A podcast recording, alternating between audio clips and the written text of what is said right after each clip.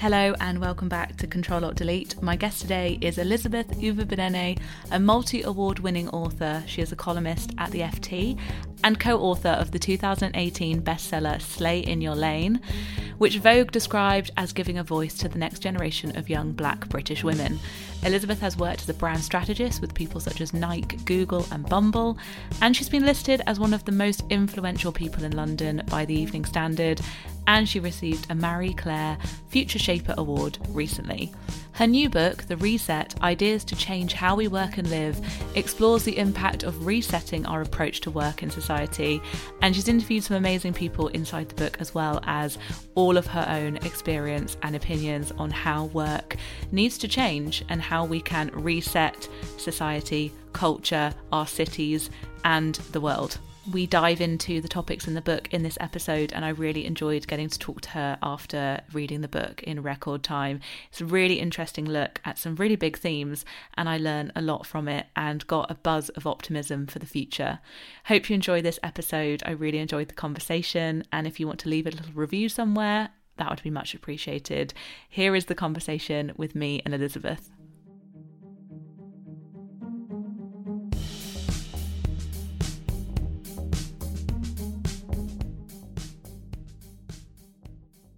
I loved your book so much, and I'm so excited to talk to you about it. It was full of just your curiosity, and I feel like it's here to help us and shake things up. I love that you say in the intro that it's not a productivity guide, it's not a self help book.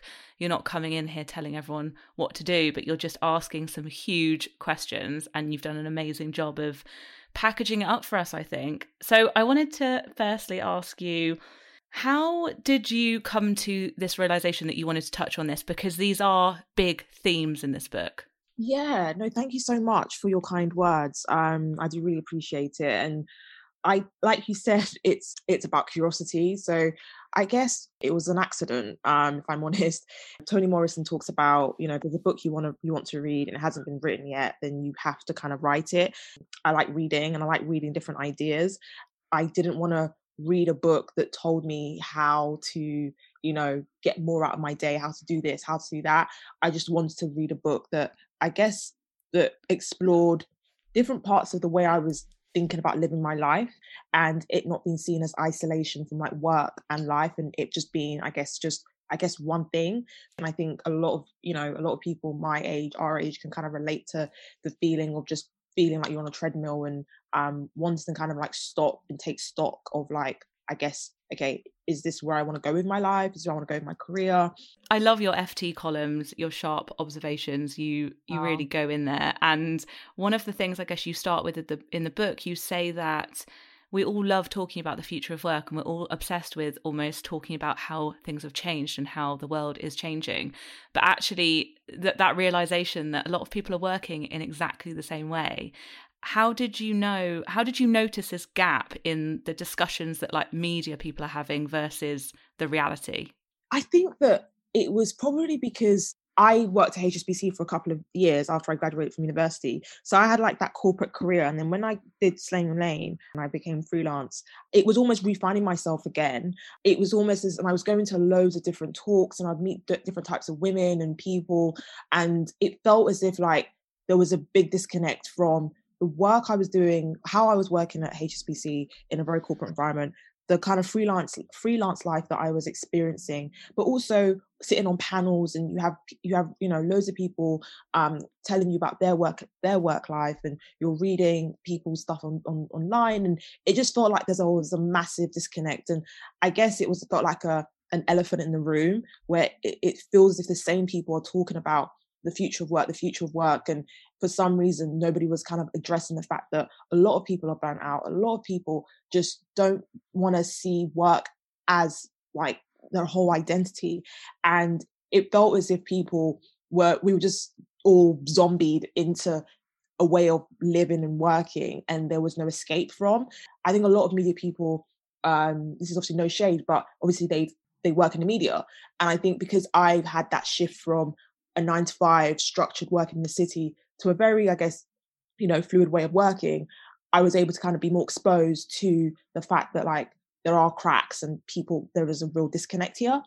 Yeah, I'm so glad you touch on that in the book because I've got to say, I stepped away from it a bit and I talk more about creativity and self employment because I don't know what it's like to work in an office anymore. I haven't done it for like six or seven years. Mm. And I feel like you bridge that gap really well. You've got so much in the book from experts and from your own experience. You're talking about real day to day stuff for people. Yeah, absolutely. And um, I think that came down to the fact that I've been exposed to so many different people over the last three years since I've, you know, come um, into this whole new world of, you know, being self-employed. And um, I think because my job is so fluid, you get to meet you go into organizations, you speak to people, and then you're on panels, and you're just constantly people are telling you their work stories. So obviously, Slaying Lane came from gen- the genesis of Slaying Lane came from from work. Essentially, I wasn't enjoying the way I was treated at work. I love that you say in the book that we don't have work versus life. We have a life. We have one life. When did you start realizing that for yourself that actually work isn't separate to all the other bits of your life? Um, that's a very good question. I think it was when I I felt really burnt out um, towards the end of 2019 and just unhappy with, I guess, the way I was working. And I wanted more from my actual like life, so my relationships with people, my friends, my family, um, you know, my working relationships. And it felt that I was sacrificing too much. Um, and I think that was that was probably the realization. I, you know, it's important that we I always talk about, you know, what success means and means different things to different people. And we we've had this thing about redefining what success looks like over the last couple of years. It's everybody's talking about it. But I think that what I didn't want to do, and I realized I was doing for a long time, was sacrificing a lot of my happiness and delaying that and therefore you know experiencing burnout experiencing um, breakdown in relationships and friendships because i was you know like going for my goal or kind of focusing on on my career my work because that was the most important thing. So i think when i started seeing my my life as more of a holistic way and not just about you know success and work it it just it felt i felt relieved. I think that's how i felt. It, it didn't feel as if like i was therefore sacrificing it felt like everything has to work together when i realized i was sacrificing way too much that was when I realized that ultimately, like this way of working and living wasn't working for me. I know what you mean. It's a really weird one, isn't it? Because work and life, I'm the same. I like the fact that my life is one big merge, and I every day, you know, I try and have a good day, whether it's I'm working or I'm not working. But I feel like during lockdown, for example, our lives merged more than ever, and we're all just on our laptops the whole time, and we're on Zoom talking to our friends, then on Zoom talking to our colleagues. Yeah. Did you find that hard? Did you want to? I know you touch on flexibility in the book and how work has changed, but is there kind of like a negative to everything just being all lumped in together? Oh, absolutely. I think what's happened is over the last year or so, we have to be all honest, this isn't a flexible working utopia. Like we've been made to stay at home. So whatever we're experiencing now is not the experiment that we, we all thought flexible working was going to be. Um, and it's been very hard for people in various ways, financially, um, mental health, and physically. So um, I think that I am an advocate for we have to kind of come out of this period you know voicing about what worked about this time but what also didn't work. And i think that's probably the most important thing and that's going to be different for different people. You know do you want to give up that afternoon run that kind of made a big difference to your mental health um instead like to go into the office for like you know for five days a week or and th- things like that? So it's yeah i think it's just really important to kind of know what you want from your work life um, and your life as well and kind of like try and merge those things together as opposed to like see them separately. But it's that's where boundaries are really important. You know you can't you can't be everything to everybody at the same time. You can't do everything at the same time. Like you are not a machine. Like you know you have to be able to like switch off properly. If you don't switch off properly then you cannot switch back on and turn up in anything. If it's a zoom if it's you know to your you know your friends um, birthday dinner like i've sat in many birthday dinners and i was thinking about work i've sat in many panels and i'm thinking about oh gosh i've missed this I think that you have to prioritize what is most important to you um, and what kind of life you actually want and what does that look like. And that's the thing, it'll be different from for different people. And ultimately, you're the only person that can come to that conclusion yourself. And I know in the book you say that you've learned quite a lot about yourself during the lockdowns in 2020. Have you learned to switch off in different ways due to that, you know, forced period of being quite insular? Yeah, I think that I've learned that I'm. I think a lot of people realize they're way more social than they, they did realize going into it. I think that it's, it's been obviously been hard for a lot of people, and and but I think that what I've enjoyed about it is learning to switch off. I just I realize I just don't switch off because every day is a new day, is a new opportunity, is a new thing to do, and you just what it's not up. We're not made to just be constantly on. In normal life, I just can't afford to do that because if you're out and about you need your phone and you, you know someone needs you and you know you have everyone's got responsibilities but i think because i've been made to stay at home um if i got I, you know i'll flag to i'll flag to you know key people i'm going to be on email not going to be with my with my phone anything's urgent just let me know and i think that it's just it's helped me have boundaries and what's really important to me which is my mental health um and my relationships that's really really good because i don't know about you but i found the first lockdown really difficult because I did not know when to stop. And I actually felt like I was going backwards and that I had good boundaries. And then I suddenly didn't. I felt like I was working all hours of the day, but I would have nothing to show for it. I mm. was not doing, I was like, not doing much. I just was sat at my laptop the whole time. And to have come out now the other side and realized, oh my God, that was awful, has, I think loads of people will have learned at least something from that. Yeah, and I think that's the most important thing. There's a there's a line in the book that talks about, you know, the activity of work reminds us that, you know, as individuals, as communities, and as a society, we can build our own future.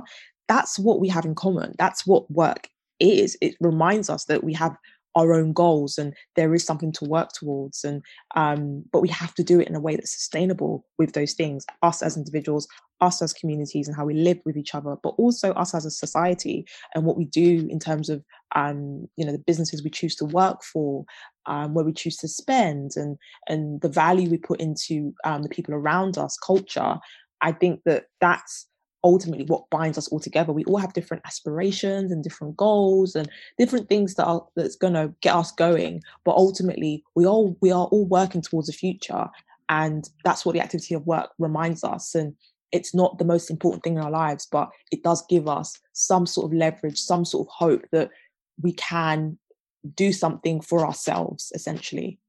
Yeah, and that's the positive message I definitely got from the book. I like that it's moving us forwards. It's not it's not necessarily a book that looks backwards too much. That's what I got from the book. It's very much looking ahead, which is which is what we need right now. But it's really interesting what you said about it starting with the individual, and you've got a section in the book about that, about how it does start with us. And it's interesting because I I hear the opposite sometimes when people are saying, you know, individualism is bad and we shouldn't put ourselves first. And I guess you're not necessarily saying the opposite of that, but I agree. I think we all have to take responsibility and that the future does start with each of us. Yeah, it's very interesting because I always I think it's really important to strike a balance. I this book isn't that individual section is not about saying this is all on you guys. Like how we work, how you live is all on you. There are structural, systematic, you know, just basic logistical things that mean that we all actually have to work within the reins of capitalism and and earn a living. So there is we we we are all kind of bound to kind of be here and do things in a particular way as much as like as, as much as you know things will allow us to so it's a balance that I, I struck in that chapter and just generally it yeah. starts individual but it doesn't end there because we have to understand that what what do we want from our working lives and how we work and how we live we have to kind of come that come to that conclusion ourselves essentially the same way i was like you know what burnout and constantly just being on a treadmill is not something I want from life. And then if you look at how I, I speak about the individual's role, it then kind of um, broadens right out to you know culture the, you know the culture of the businesses we work for to the community to the city to society because we're all kind of connected. There's no man is an island. I think that's what we can what we've you know also taken out of this time in lockdown that we all need each other. But first and foremost we have to kind of tap into us as like individuals and, and really understand that what do we what are we doing this for? Like ultimately like i think that sometimes especially as like young millennial people it does feel as if we haven't taken stock on that. You grad you, you know you go to go to university you graduate you get your first job you you know you're just constantly on on on on. Like we're the generation that just never you know needed to log out like yeah. from logged in we never needed to log out and we're kind of lucky because we we had that you know we, we work on the M- M- msn crew I've got my younger sister who is like 16 and she was, you know, taking the GCSEs and she was saying to me that she feels burnt out. I was like, what? I was like, how do you feel burnt out? And and I understand why she feels the fact that she had that level of vocabulary was just shocking to me. And like she's super smart. So obviously I'm like, okay, fair enough, I get it. But I was still taken aback that she was so mature in in articulating like this feeling that many of us up until I would say a few years ago didn't even use burnout as a as a phrase. So yeah, I, I think that we when I talk about the individual, we all have a voice and we all we just need them being to feel empowered to use it. Um, I remember when I was working at HSBC and I used to talk about I used to work in marketing, so I used to talk about um, you know, HSBC in some in a very structural, like, you know, weird way. And like my manager sat me down one day and he was just like, you do know HSBC is just made up of people. People make this organization. Like people uphold systems. We we have the capacity to therefore change things. Um and it, it might not feel so you know easy but we have to recognize that. If you don't recognize that then where's the optimism? Where's the hope for you know creating and building our own future we might as well just be robots you're looking at something from a lot of different angles, which is what I really appreciated in this book as well. Because you oh, can talk about how it starts with the individual, how community is important, but also that we could we do have to celebrate our individuality. And I love that because of course we should celebrate who we are as individuals, but it's almost like sometimes we might be too scared to do that. Absolutely. And I think that what I realized was because somebody said to me, well, people ask, you know, quite often, okay, you, you know, you how has your career changed and how have you changed in the last you know three years since being in a very nine to five structured environment to what you do now um and i always i think it was only when i was only when lockdown hit i realized wow i've grown a lot since that time. And one of the things i've been able to really come into my own in how i work as an individual because i can be myself and i can decide what parts i want to dial up or dial down. And sometimes in our the way we work, we are forced to dial down as much as possible. And if you're, you know, if you're black woman, you know that first and foremost. And you know, even even when you're not, if you if, as a woman, you know that. And there's so many reasons why you have to play less than and or you or you modify your behavior and modify who you are and i i really have enjoyed over the last couple of years really kind of leading um leaning into sorry um, an element of individuality doesn't mean that I'm therefore more selfish with how I am with people or or less, you know, empathetic. It's the opposite. It's made me um, be myself more in how I work and how I choose to show up has made me more empathetic with other people. You know, sometimes the way we work doesn't allow for space and scope to be yourself. It's the hardest thing in this life, I always say, is to be yourself. We cannot suppress who we are like it's it's just goes against our nature and you know cultures and I mean, work cultures and businesses need to recognize that. And that's what I mean by celebrating the individual. Because once you kind of like know who you are, like I say in the book, then you can decide what parts of yourself you want to bring to um, your work, how you work, but also how you interact with other people. Because you just, you hit a genius zone where you're just happier. And there's always a debate, like, you know, how much of yourself do you bring to work? Do you bring your whole self? Well, once you decide who you are and how you want to show up, you can make that decision yourself. But I just don't feel like there's room for that in current conversations about work. And I think that's what makes it so suffocating. And that's what makes people just want to leave a very structured way of working and branch out on their own. And that's what, you know, the Office of National Statistics has kind of like highlighted that in terms of the people who are leaving the workplace tend to be a lot of time, a lot of women now, people with living with disabilities, because there's such an inflexibility in the way we're working. But I think, and this is why I say in the book, it's because it goes against who you are. And I think these women, black women, um, people living with disabilities, we recognize that more than your average white man. But they recognize it too. They can just, I guess, play up to it more than we can because as a young black woman, I'm never going to be, you know, a a white man. So I guess we cut our losses earlier. So um, so we so I think that's what I mean by trying to bring in a level of individuality and celebrating an individual.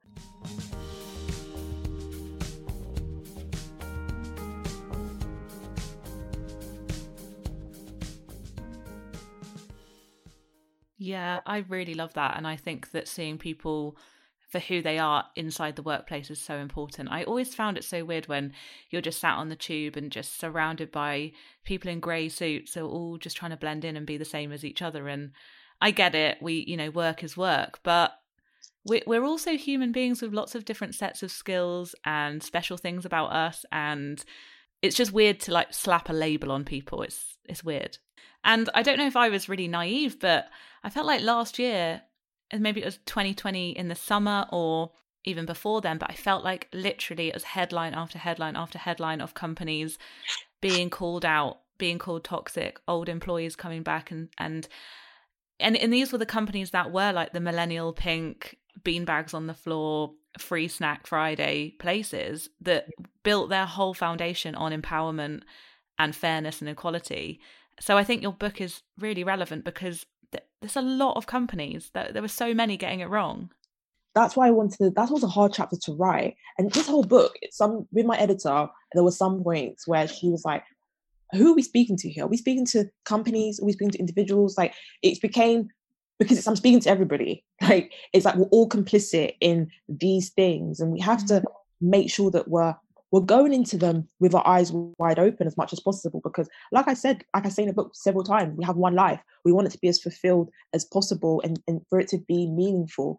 And um and it's important for us to kind of know why like why do i want to work in this company? Yep the salary is great all of those things. But as we know gen z and um and even you know millennials we're looking at we're looking at things differently than other generations. So what what are the things that we should look out for what are the things that we should value more than than we we we've been told to by all those other you know business books and articles that tell us you know you've got to these are the ways that you've got to do this. And so it's just it's it's genuinely a reset of how we should approach a com- the companies we should work for um, the businesses that we should be you know giving our money to.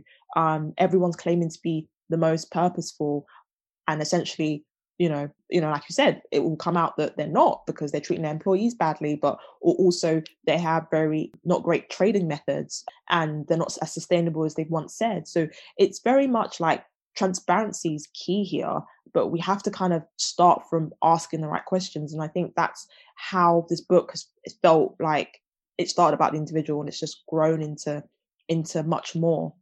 God, there's so much in your book. It's such a meaty book. That's why I'm so excited for people to read it because I think it's going to really springboard a lot more conversations around this topic in, in a deeper way. I really, really enjoyed it. But you bring in a lot of extra voices and expert opinions and even Sadiq Khan and some incredible people. What some of the things that stood out for you that you didn't know before or just something that you kind of keep thinking about?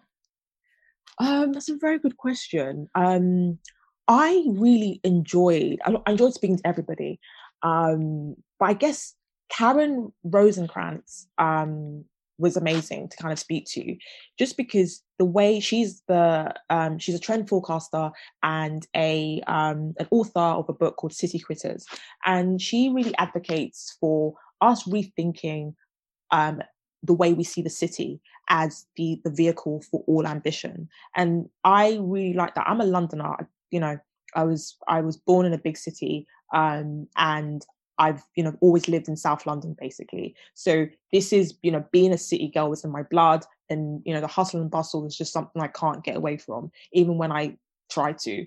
Um, but I really like the fact that like she is challenging a lot of norms about how we see the city as like the most. You have to be ambitious to be here. Like if you're not, um, because for me, when the only people that I saw who lived outside of London basically and were commuting were the heads of, you know, the heads of marketing, the heads of this, like very senior people who, you know, quite established in their careers.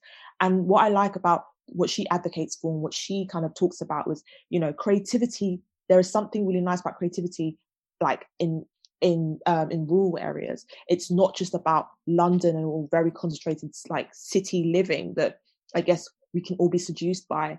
Um and i quite enjoyed that perspective because as we've seen with the pandemic a lot of people are rethinking where they're going to live um and therefore if i'm going to live like you know a bit further out I don't want to come in five days a week because that's going to cost me X, Y amount. And that's just not going to be, you know, that's not going to be um, healthy for my own well being coming in and traveling for that long.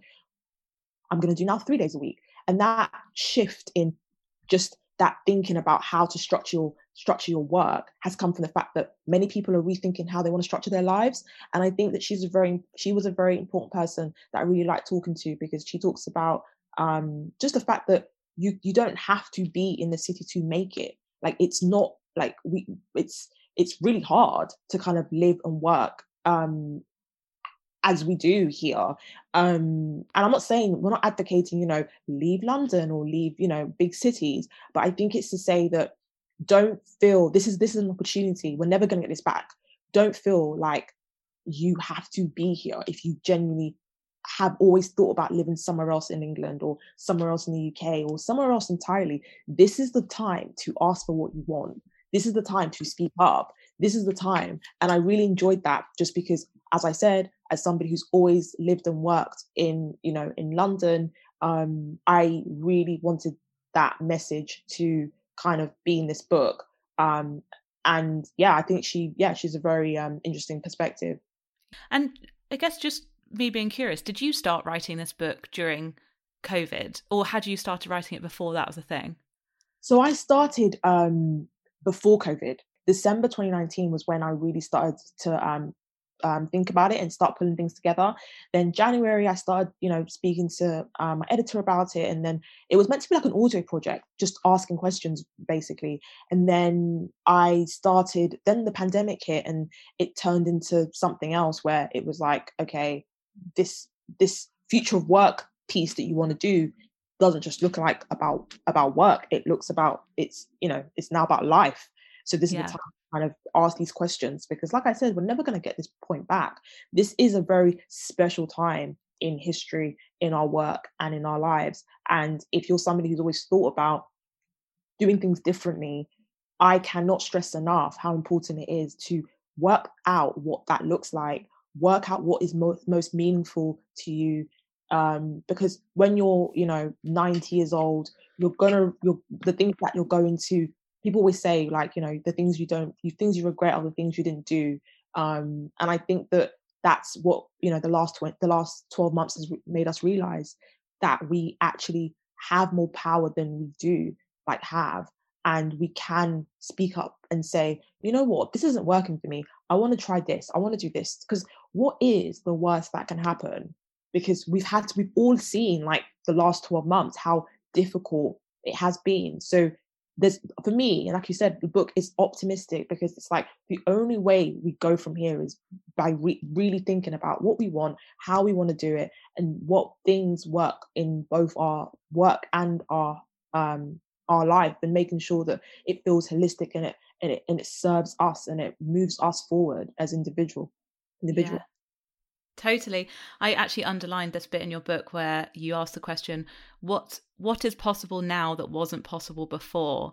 And I was sort of reflecting on that. And I know that the book goes so much more beyond Zoom and Slack and technology. It's like we're looking at the bigger picture here. And for anyone listening, I guess that is a good question to just reflect on like, what is actually open to you now, now that the world is in a bit of chaos almost. I feel like it's a good time to make a fresh start when everything's a bit crazy. Um, but for anyone listening who is really interested in these themes and will definitely get the book, I mean, you talk about community, the cities, society, culture, but kind of boiling that down to a first step. If someone is looking to reset, what would you say is the smallest first step someone could make? Oh, I love this question.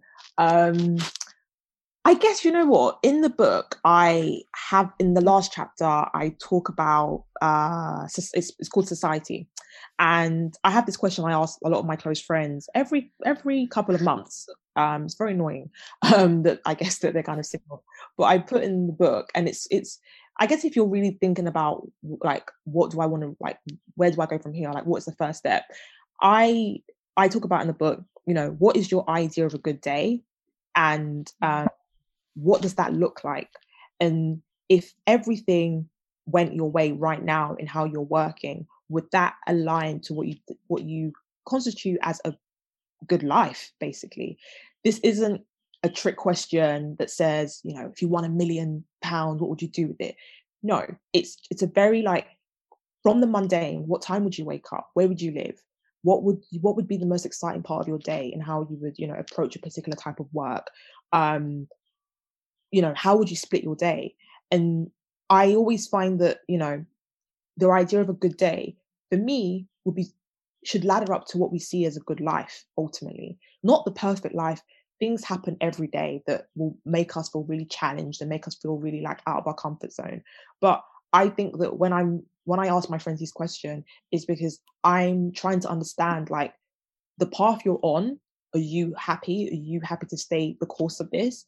And for me, I like asking myself that question every so often. If everything I'm working on to working on right now in terms of my work, would that ladder up to what I constitute as a good life in how I really want to live my life? Um, what I prioritize, what I value the most. Um, and I think if you just sit down and you kind of like start writing that out, and it's not just about your career, it's about your relationships with people, it's about where you live, it's about um, your the communities you tap into online or social media. It's about how you feel. Do you feel burnt out? Do you feel like you just like? Do you know what I mean? So, I think that that is what I would ask. Like, what what is your idea of a good day? And for me, that's like my favorite dinner um dinner table yeah. with people, and it always gets people like thinking. Um, so that's what I would say. And I love this. I love. I love this quote um, by Malcolm Gladwell. He says, you know, the visionary starts with a clean sheet of paper and reimagines the world. Um, and I think that more than ever, this is the chance to do it. Like wherever you are, wherever you're thinking, if you've ever thought about it 1% or at all, never at all, um, you know, what does your piece of paper kind of look like? And what does that perfect day or not perfect, good day ultimately feel like and look like to you? Oh, that's such good advice. I feel really positive and happy now. I feel like just boiling it down to um, a day to day thing, it, that will actually ladder up to weeks and months and years of being happier and more fulfilled. So, very, very practical. Thank you. And honestly, I really recommend everyone listening go and buy a copy of the book. It is a bit of a a warm hug in a way because it's sort of saying, yes, we do have the power to change things and it would be quite easy right now, especially to feel like, you know, eh, we can't do anything, we're powerless, but we actually we we can and that's what your book to me sort of reminded me of. Thanks so much emma